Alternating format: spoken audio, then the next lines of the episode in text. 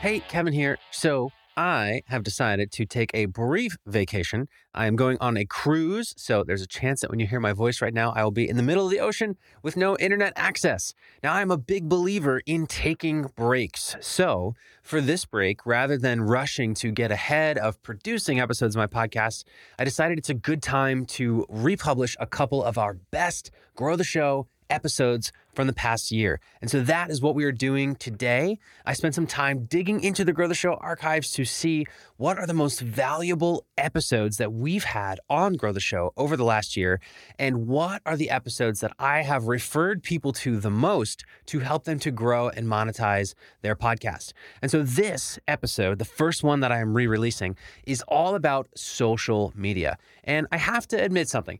Teaching Grow the Show listeners about social media is usually pretty tough because the social media landscape is constantly changing and it's particularly changed a lot within the past two years. What works and what is most efficient for everybody now may be irrelevant in six months. And I'll admit that because of this, I'm always a little worried when I make social media grow the show episodes because I'm worried that they will be obsolete. But even though social media is constantly changing, there is some advice out there that stands the test of time. And that is why we are resharing this episode with Arielle Nissenblatt.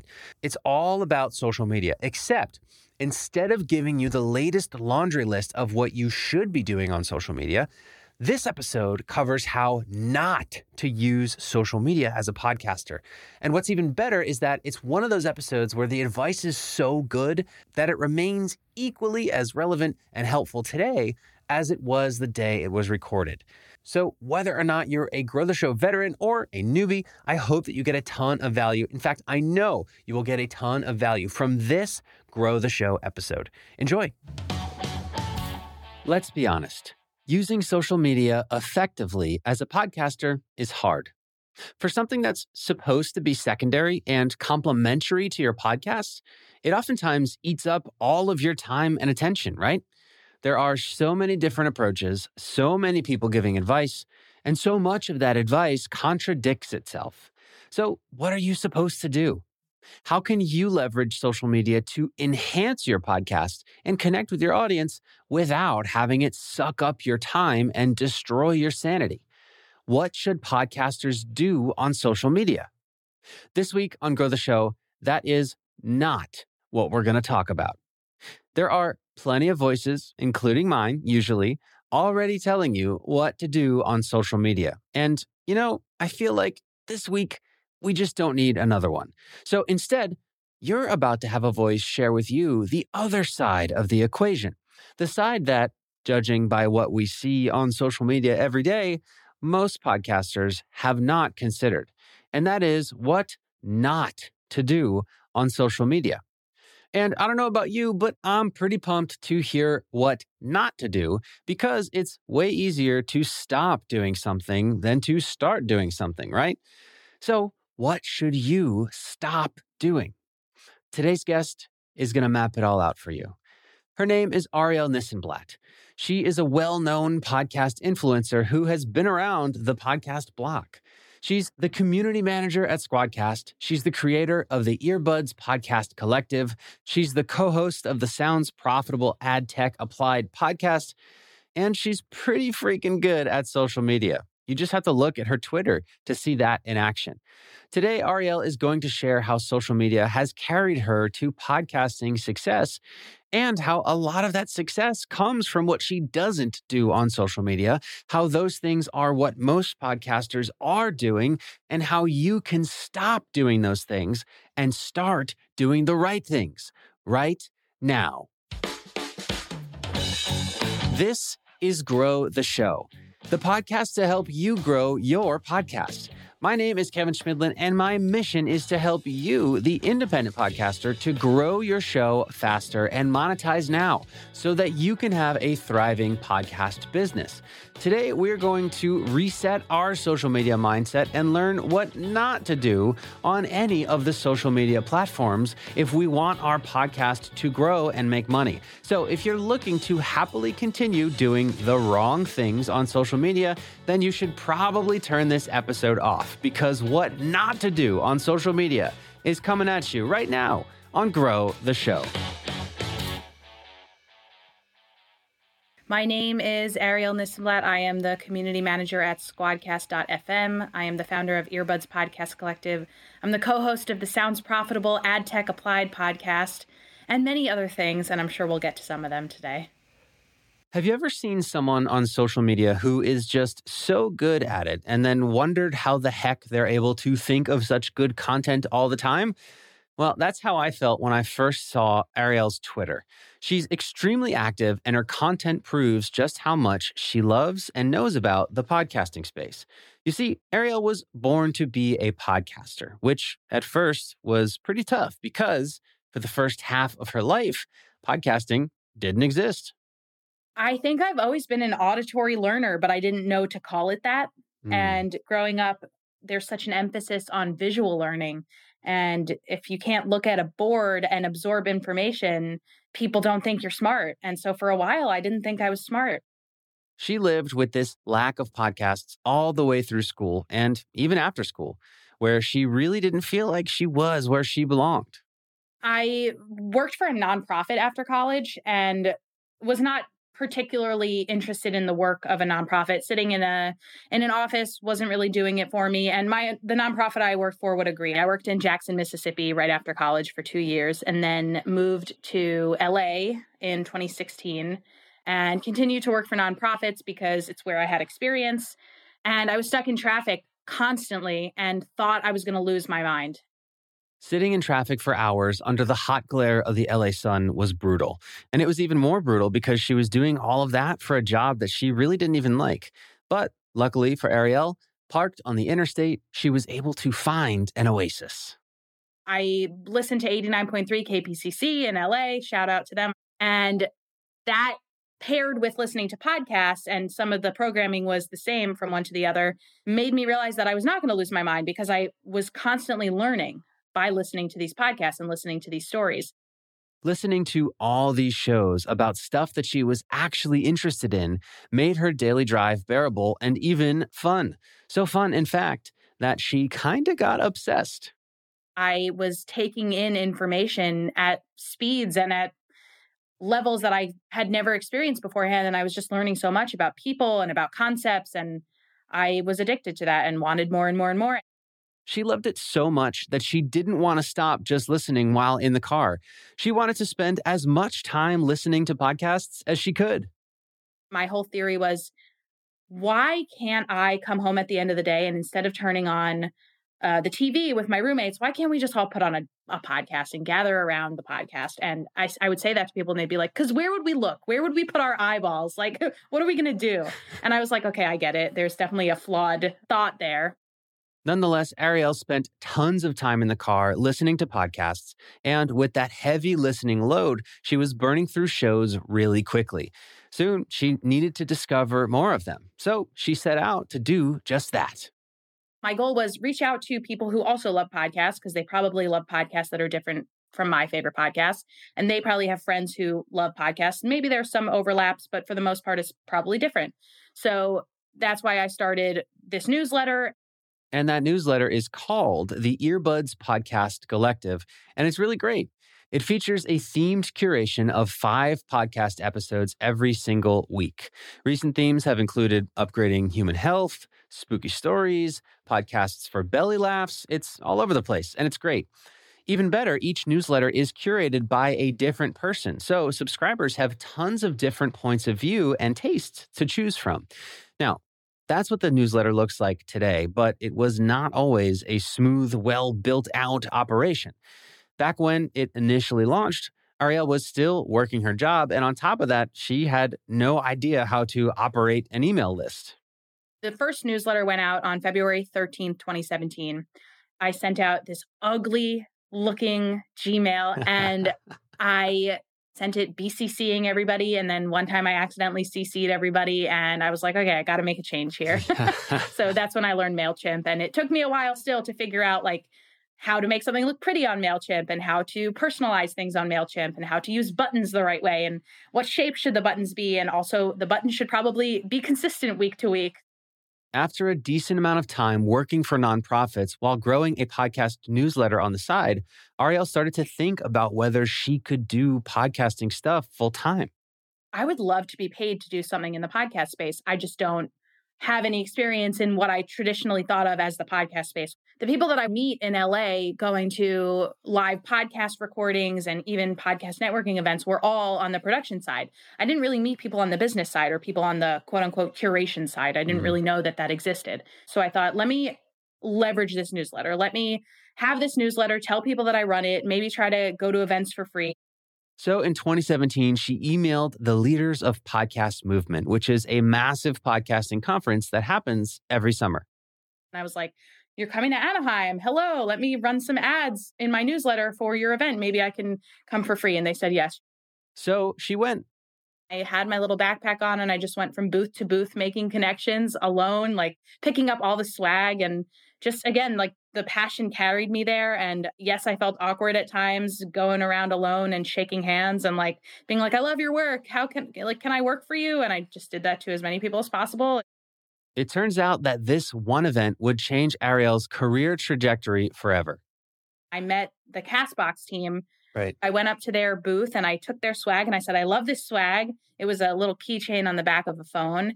And because they gave out good swag, I started using Castbox and then telling everybody about Castbox and then tweeting at them. And then eventually they bought ads on my newsletter and then they thought of me when a job came up.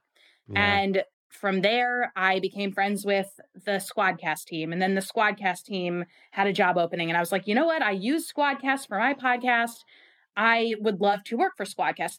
Really quickly, Arielle went from not having a clue how to work in the podcast industry to having one of the deepest resumes in the podcast industry.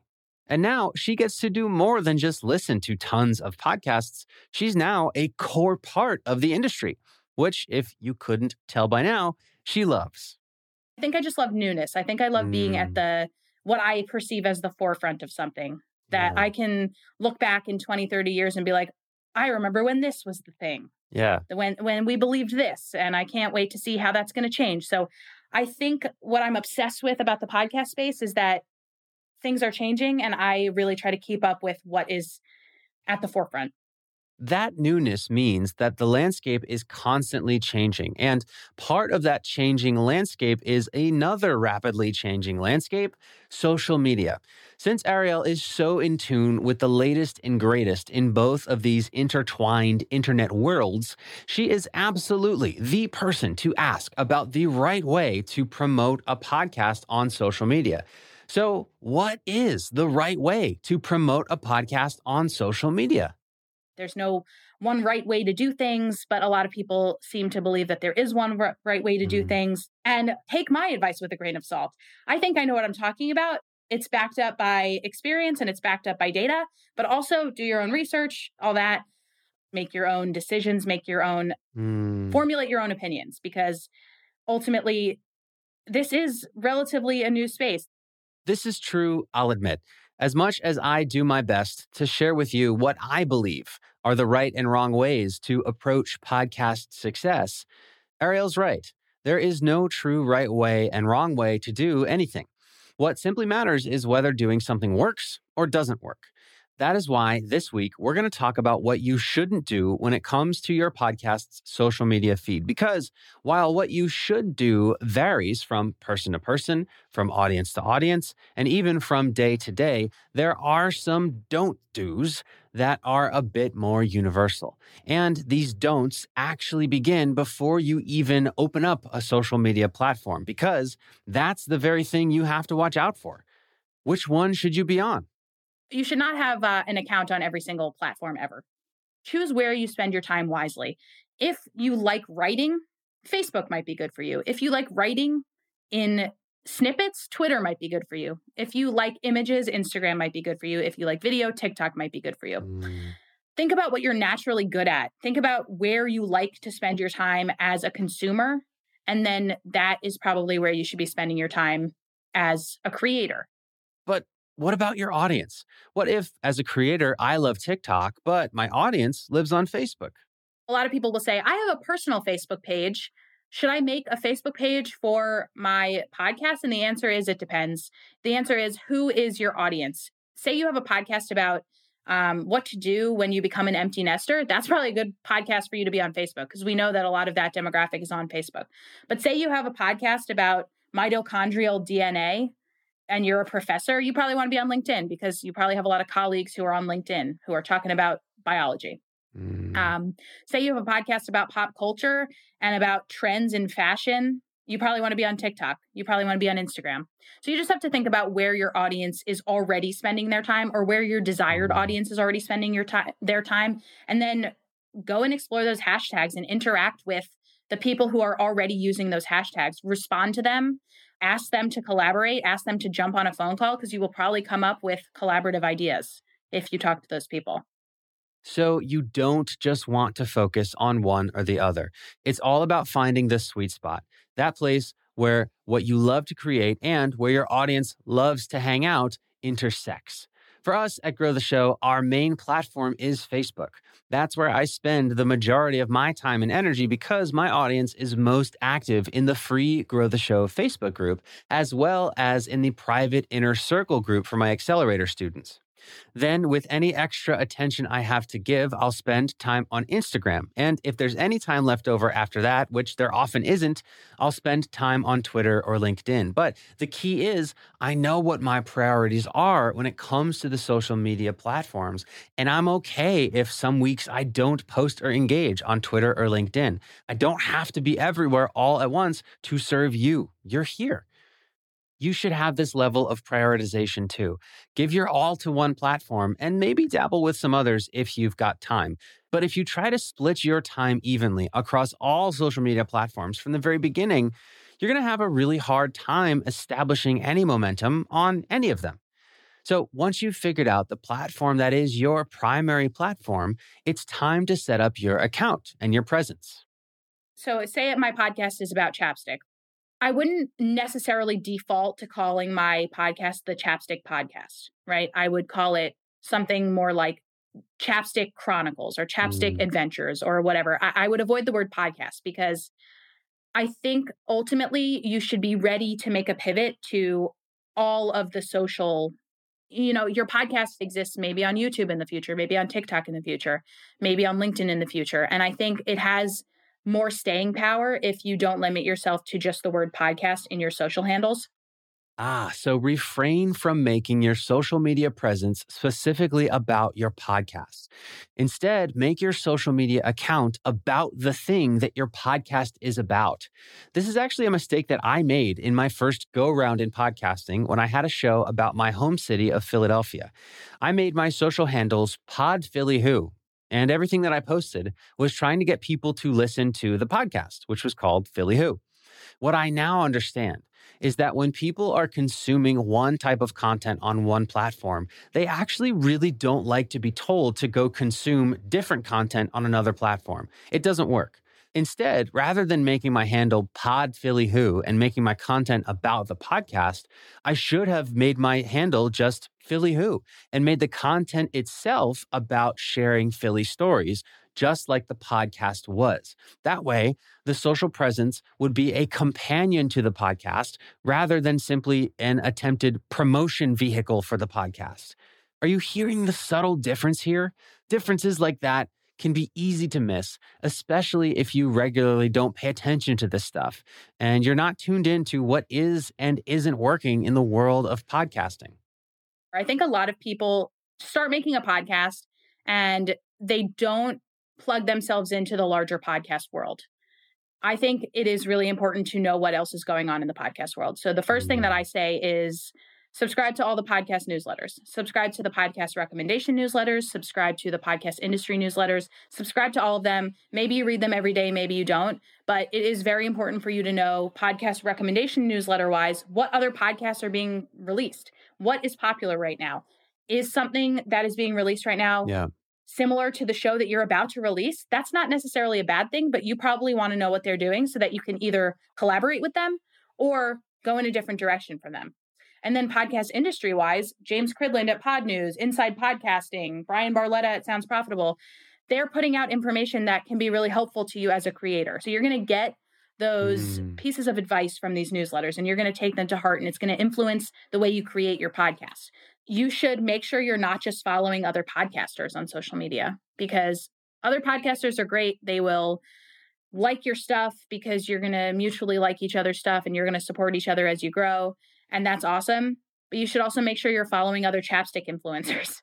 The mistake that I see a lot on Twitter, for example, is circles and cycles of people tagging each other. Hey, love these podcasts. And then they just tag each other. And then the people who are tagged in those posts don't actually have time to listen to all of these other independently produced podcasts because they are busy making their own podcasts. So it's a lot of, oh my mm-hmm. gosh, I love your show, but not a lot of listening to each other's shows. Mm-hmm. So make sure you are actually following the people who might be listening to your show yeah. and other chapstick influencers where you can share ideas and advice and be in that world. Be in the world of the niche that you are podcasting about not just the world of podcasting but also the world of podcasting.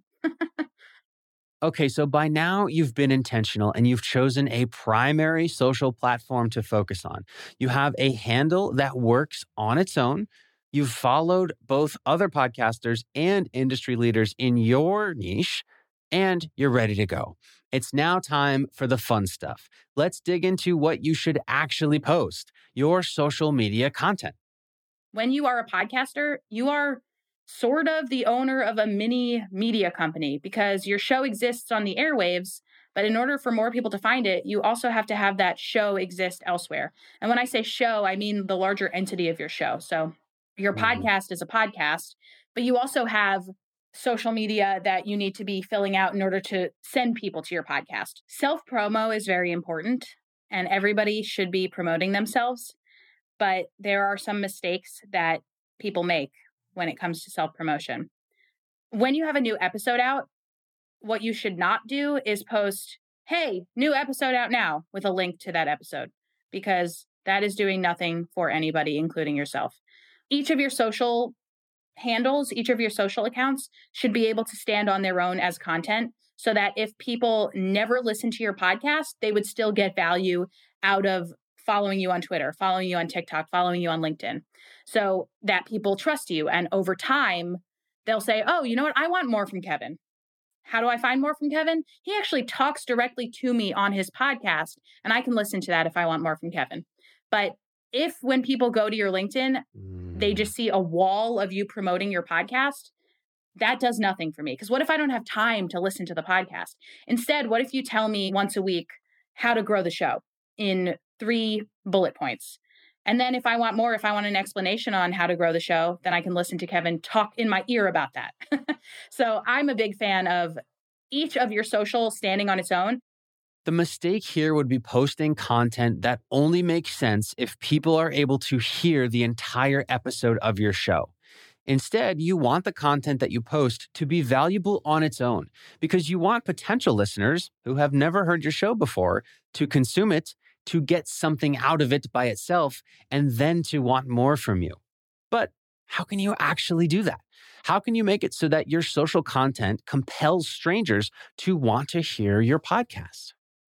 So let's say I'm a chapstick influencer. I'm just looking and I'm seeing Burt's Bees chapstick. Let's say I know the, about the history of chapstick. I know about what it does for your lips. I have partnerships with Burt's Bees. I have partnerships with Vaseline, whatever it is.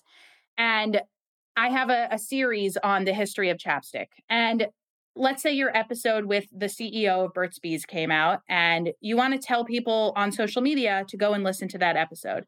So your episode came out. It's an amazing episode. You've got great music, you've got great audiograms, you've got great assets to go along with the show.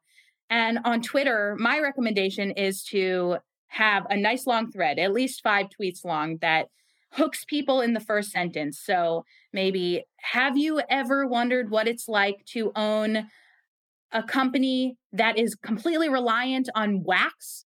You know, because that's weird. That's like something that you're like, what? I need to learn more. And then I would do the little thread emojis and I would say, yeah. read on to learn what that means. And then I would, in the next four tweets, say something about this CEO and how they came up from a background uh, of living on a farm and they got stung by bees growing up. And I'm completely making this up. So I'm so sorry, CEO of Burt's Bees, if this is not accurate. Most likely it is not. And um, we'll have him on to, to refute yeah. everything. and um, and the last tweet would be if you want to learn more about this, I interviewed the CEO of Burt's Bees. Here is the link to the episode. So that people who love chapstick and follow your show get information about this episode without having to tune in to that episode. So that if they don't have time, they still see you as an expert in this space. And if they do have time, then they will listen to the episode. The key here is that what you post on social media is valuable in a vacuum, meaning, if somebody comes across the thing that you post, let's say a Twitter thread, just to keep with the example, if somebody comes across your Twitter thread and they read it, but they don't ever listen to your podcast episode that goes with it, will they have gotten something from just the thread? Will they have been entertained or educated or even empowered? If they have, then they will see that awesome thread and see you as an awesome content creator who can serve them. And they're going to be more likely to want to hear a longer podcast episode from you. In Arielle's chapstick scenario, anybody who is into craft chapstick, if that's even a thing, will enjoy the Twitter thread, even if they've never tuned in to the episode about chapstick. That strategy, paradoxically, will get more people to want to tune into the podcast episode than if the social media content didn't provide value on its own. It's kind of like a free sample outside of a bakery. Have you ever seen a bakery giving away free samples of the ingredients of their cookies? Like they're just handing out sticks of butter or piles of sugar? No, they're giving away entire cookies. If it's good, you'll go inside and buy a dozen of them. That's what your social content should be like for your podcast free samples. But obviously, that analogy ends with the fact that you can't really just share mini podcast episodes on these social platforms. You have to make it so that your free sample looks and feels exactly like the other content on the platform that you're on. And you really, really shouldn't try to mix them. So, video content can work on Twitter every once in a while, short form videos if it's a really great video. But videos really should be on TikTok. Videos really should be on YouTube. You know, there's different places where you should house the different content that you create. In Arielle's case, her strength is Twitter, so she shares her podcast free samples via Twitter threads. If your platform is Instagram, you should probably use Reels. TikToks are TikToks, and Facebook and LinkedIn use slightly longer form text and images and are actually pretty similar. Careful though, if you get the urge to repurpose content across multiple platforms.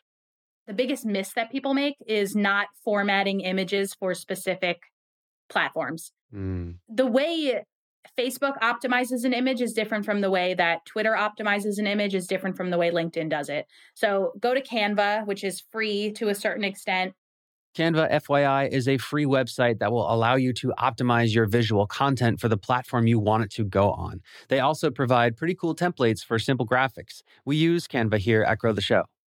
Go to Canva, search what size an image for Facebook should be, search what size an image for LinkedIn should be, and then move your assets onto that blank page, make your thing, make it look all good, add the image of the person that is your most recent guest, and then say, hey, I have images for you for LinkedIn, for Facebook, for Twitter, for Instagram, whatever it is.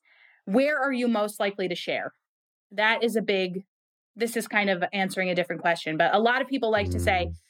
I interviewed this person. How do I get them to share the episode? I realize I interview a lot of people and nobody ever shares the episode. The best thing you can do is ask them, Hey, I would love for you to share this episode. Where are you most active? Where are your followers most active? What assets should I create for you? Would you share an audiogram?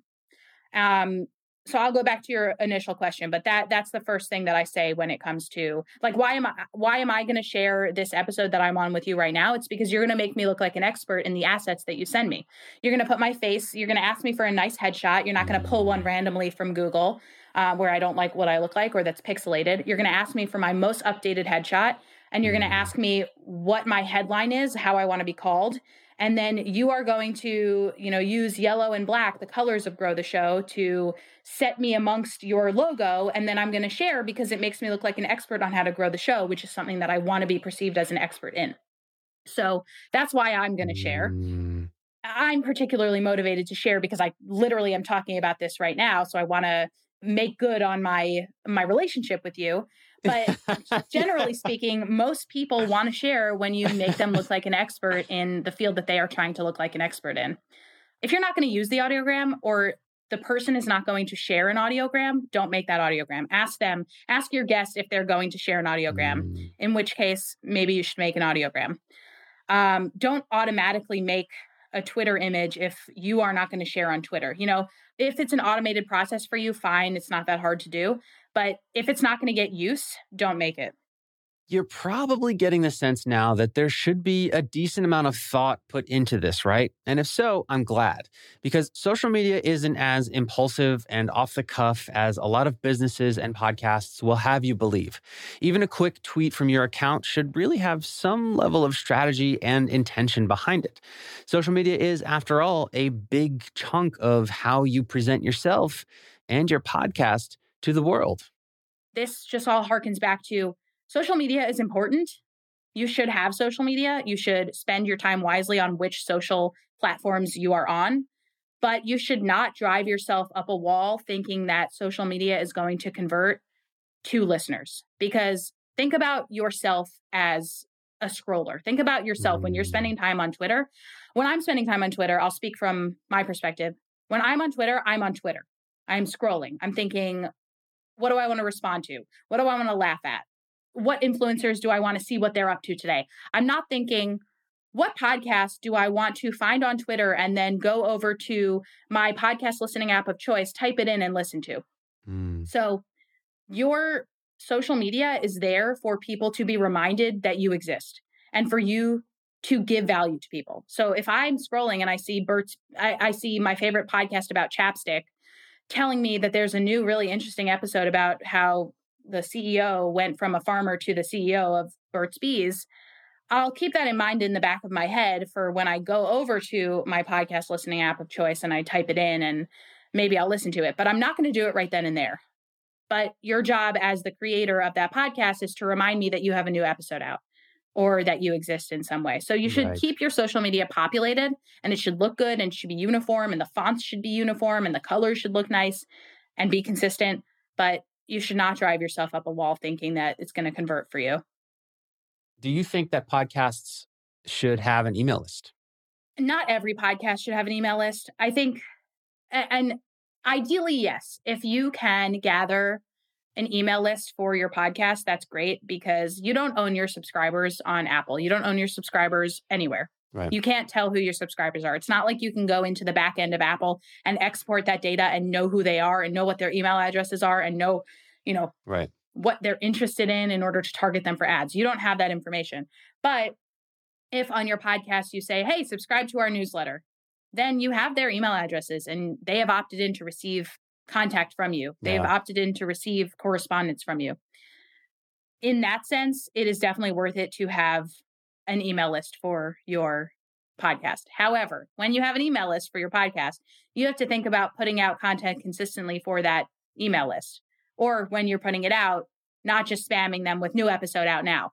That's yet another piece yeah. where you need to be an expert in the field that you are purporting yourself to be an expert in and sharing information that's relevant to them that may eventually bring them back to listening to your podcast or whatever it is that your call to action is within that that newsletter. Right. So yes, I think it's great if you can have an amazing landing page, drive people to that landing page, get them to subscribe, and then use your correspondence with those subscribers wisely. I think it's great, but not everybody can do that. The mistake that she's talking about here is biting off more than you can chew, which is why I asked Arielle, an email newsletter savant, whether she, of all people, thinks we should all have email lists. I kind of love her response, which echoes her overall advice to you as you listen to us and many other self ordained podcast experts as we tell you what to do or not to do. And her advice is this focus where you can don't worry about making yourself present on a billion channels all at once and try your best to do a few things really well rather than trying to just do a bunch of things and kind of doing them poorly. And I agree with her wholeheartedly. But while she's here, before she goes, it wouldn't be Grow the Show if we didn't ask her how to grow the show. So, what not to do on social media aside, I wonder what is Arielle's most recommended way to get more podcast listeners? Open an Excel spreadsheet and make a list of 75 to 100 shows that you think you should collaborate with in some way, whether those shows are connections through keywords or through audience match or through whatever it is maybe you're genuinely friendly with the host of these podcasts my my advice is to make that list separate that list into safeties targets and reaches if you've ever applied for college you probably know what those are hmm. your safeties are your shows that you can definitely collaborate with in some way your targets are shows that you can probably collaborate with and your reaches are shows that if you were to get a collaboration with them it would be huge for you and then your spreadsheet should have the name of the podcast you're trying to collaborate with, the contact info for that podcast, what you want to do with that podcast. Meaning, do you want to do a promo swap? Do you want to be a guest on their show? Do you want them to be a guest on your show? Do you want to do a social media swap? Do you want to do some other sort of creative integration with them? And then go about writing pitch letters to all of them individually. I know it's hard and I know it's frustrating, but it is worth it because if you create partners if you can find, say, out of that list of 100 podcasts, you find 10 shows to collaborate with over the next year, and you're sharing audiences with each other, you're you're getting people from their audience to come over to you and vice versa. They're going to look to you when they have an opportunity, and it's worth it. And honestly, this is the way to create consistent growth over time. There you have it. And note that her biggest piece of growth advice has nothing at all to do with social media. So if that isn't more evidence that you don't need to promote your podcast on every single platform, I don't know what is. But as she said, you do need to make sure that you have some sort of presence somewhere so that you can actually engage with your listener base, you can get to know them, and you can have a relationship with them. So, if you need any help with that, if you need help figuring out what platform is for you, or how to make content that is valuable in a vacuum, or even if you just want to learn exactly how other growing podcasters are doing it so that you can model them, join us in the free Grow the Show Facebook group, and you can get personalized advice from any of the over 2,000 other Grow the Show podcasters. The link to join us there is in the show notes. Grow the Show is a Q9 production. This episode was hosted by me, duh, and was produced by me and Catherine Nails, with post production by Jeremy Bishop, and a very special thanks to Arielle Nissenblatt. For Grow the Show, my name is Kevin Chemidlin. Until next time.